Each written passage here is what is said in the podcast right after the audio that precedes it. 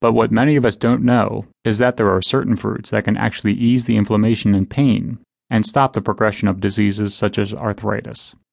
While picking fruits, the best thing to do is pick seasonal and locally grown produce.